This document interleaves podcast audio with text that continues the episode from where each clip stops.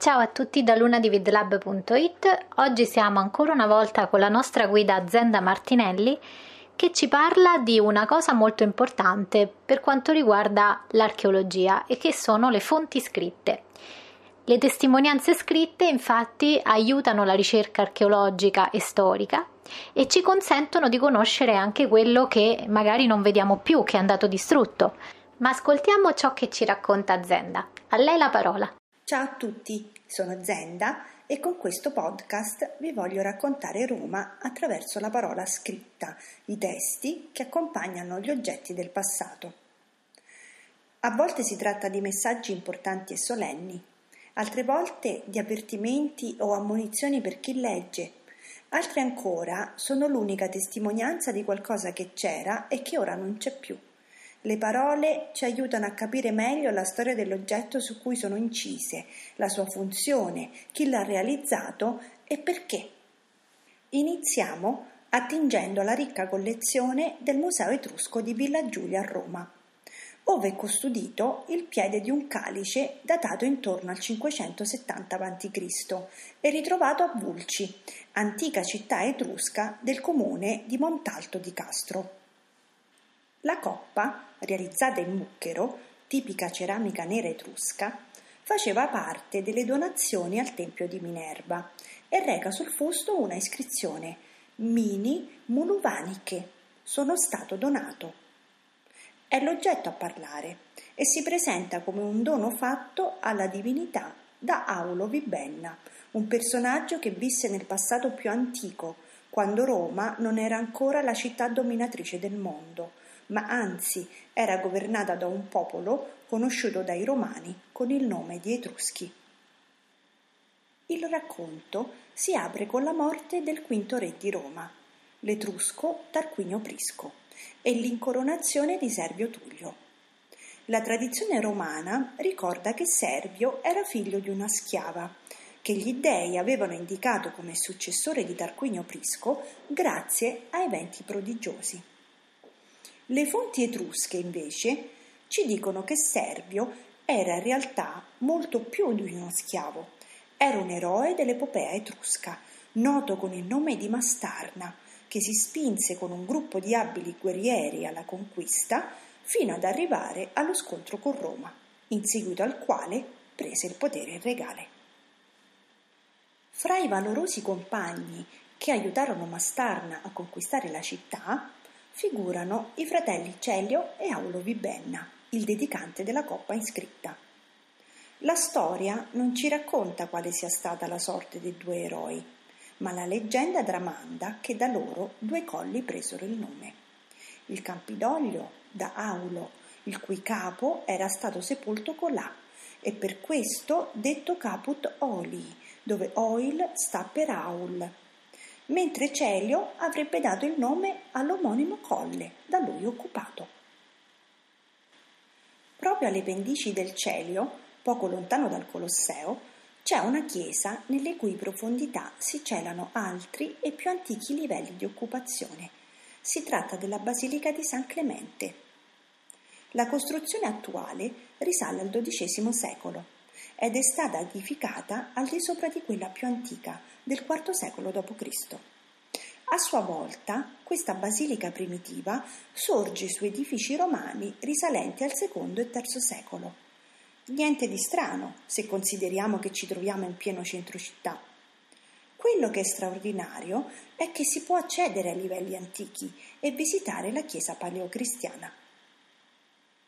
Qui fra le splendide pitture ancora visibili, ce n'è una risalente all'undicesimo secolo, che illustra la leggenda di San Clemente, Papa di Roma nel I secolo d.C., e del suo scontro con Sisinno. Costui era un nobile pagano e sposa una donna, Teodora, che era invece cristiana. Nell'affresco ella è raffigurata mentre partecipa alla messa di San Clemente. Sisinno vede la scena e, ingelosito, si infuria tanto che Clemente lo punisce rendendolo cieco e muto. Più tardi però il santo gli fa visita e gli restituisce la facoltà di parlare e la vista. Sisinno, per tutta risposta, ordina ai suoi servi di legarlo e cacciarlo via. ma per miracolo questi scambiano il santo per una colonna di marmo. La pittura racconta proprio questo avvenimento e lo fa come un fumetto. Da un lato i servi che si ostinano a spingere via la pesante colonna e sono così rimbrottati dal padrone Sisinno che esclama dall'altro lato Falite dereto con lo palo, carvoncelle, carvoncello, spingi da dietro con il palo, figli delle pute, traite. Nonostante la veracità del messaggio, le parole che pronuncia Sisinno sono tra i più antichi documenti scritti che segnano il passaggio dal latino al volgare in Italia. Un'altra testimonianza della primitiva lingua italiana si trova nelle catacombe di Santa Comodilla, nel quartiere Ostiense, e risale al IX secolo. Si tratta di un'ammonizione o forse di un consiglio inciso sulla cornice di un affresco, il cui testo dice non dicere ille segreta voce, non pronunciare le orazioni segrete a voce alta. All'epoca, infatti, la liturgia raccomandava di pregare a voce bassa. Ritorniamo nel passato antico e spostiamoci nel quartiere Parioli, precisamente tra Piazza Euclide e via Guidobaldo del Monte. Qui, nel 1999, durante scavi per la realizzazione di un parcheggio sotterraneo, venne alla luce una fonte di epoca romana, le cui iscrizioni chiariscono che lì si pregava Anna Perenna. Chi è questa divinità? Secondo Ovidio, altri non è che la sorella di Didone, la famosa regina di Cartagine morta suicida dopo essere stata abbandonata da Enea. Anna fuggì verso il Lazio e qui trovò la morte, trasformandosi in fiume. Legata quindi all'acqua e alla rinascita, i romani la veneravano in un giorno speciale, il Capodanno, che nell'antica Roma cadeva il 15 marzo. Ma c'è di più. Presso la fonte sono stati trovati oggetti rituali che attestano pratiche di magia nera legate alla dea. Si tratta di 22 tavole in piombo, arrotolate e infilate dentro delle lucerne, che recano incise sulla superficie delle maledizioni, in latino de fictiones. L'esempio meglio conservato è riservato non a un marito fedifrago o a un amante incostante, ma a un arbitro. E dice così: Rogo et peto, magnam virtutem vestram, tollite oculus dextrum sinesterum sure. Chiedo e prego la vostra grande virtù. Strappate l'occhio destro e sinistro dell'arbitro sura. Quinatus est de vulva maledicta. Evidentemente l'arbitro Sura aveva visto cose sfavorevoli a chi scrive e per questo meritevole di perdere entrambi gli occhi.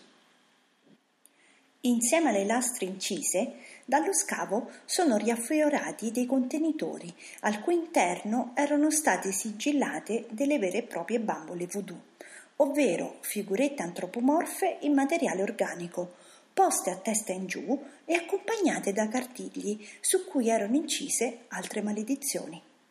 Per chi avesse voglia di vederle, le tavolette sono conservate presso il Museo Epigrafico delle Terme di Diocleziano, di fronte alla stazione Termini. L'ultimo documento scritto dal passato è un manoscritto di oltre dieci pergamene, redatto in latino e sepolto sotto un obelisco possente. Tuttavia, non si tratta di un reperto antico, ma di un testo celebrativo del fascismo e seppellito per volere di Mussolini al di sotto dell'obelisco che svetta il foro italico.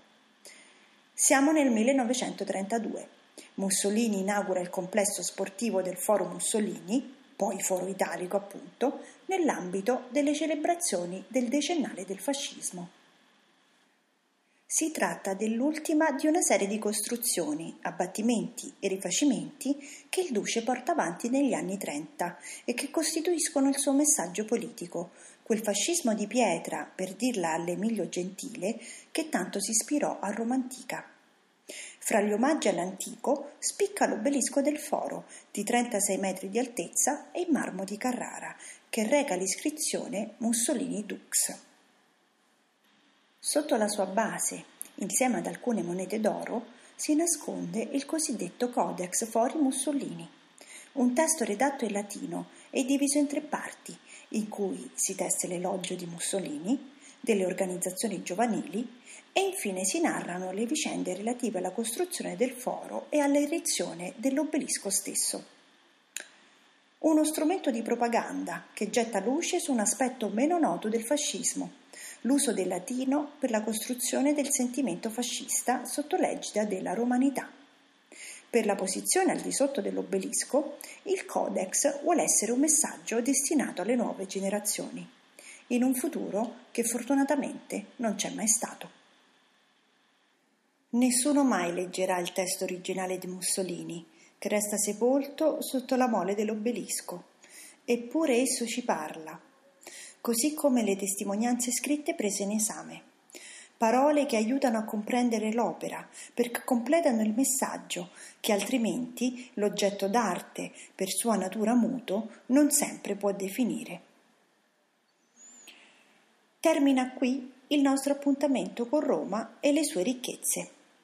Se volete condividere i vostri racconti e le vostre osservazioni, potete trovarmi su Instagram e Twitter con il nickname di Zenda in Rome. Un caro saluto e a presto! Grazie mille come sempre a Zenda per il suo bellissimo intervento e ci vediamo alla prossima!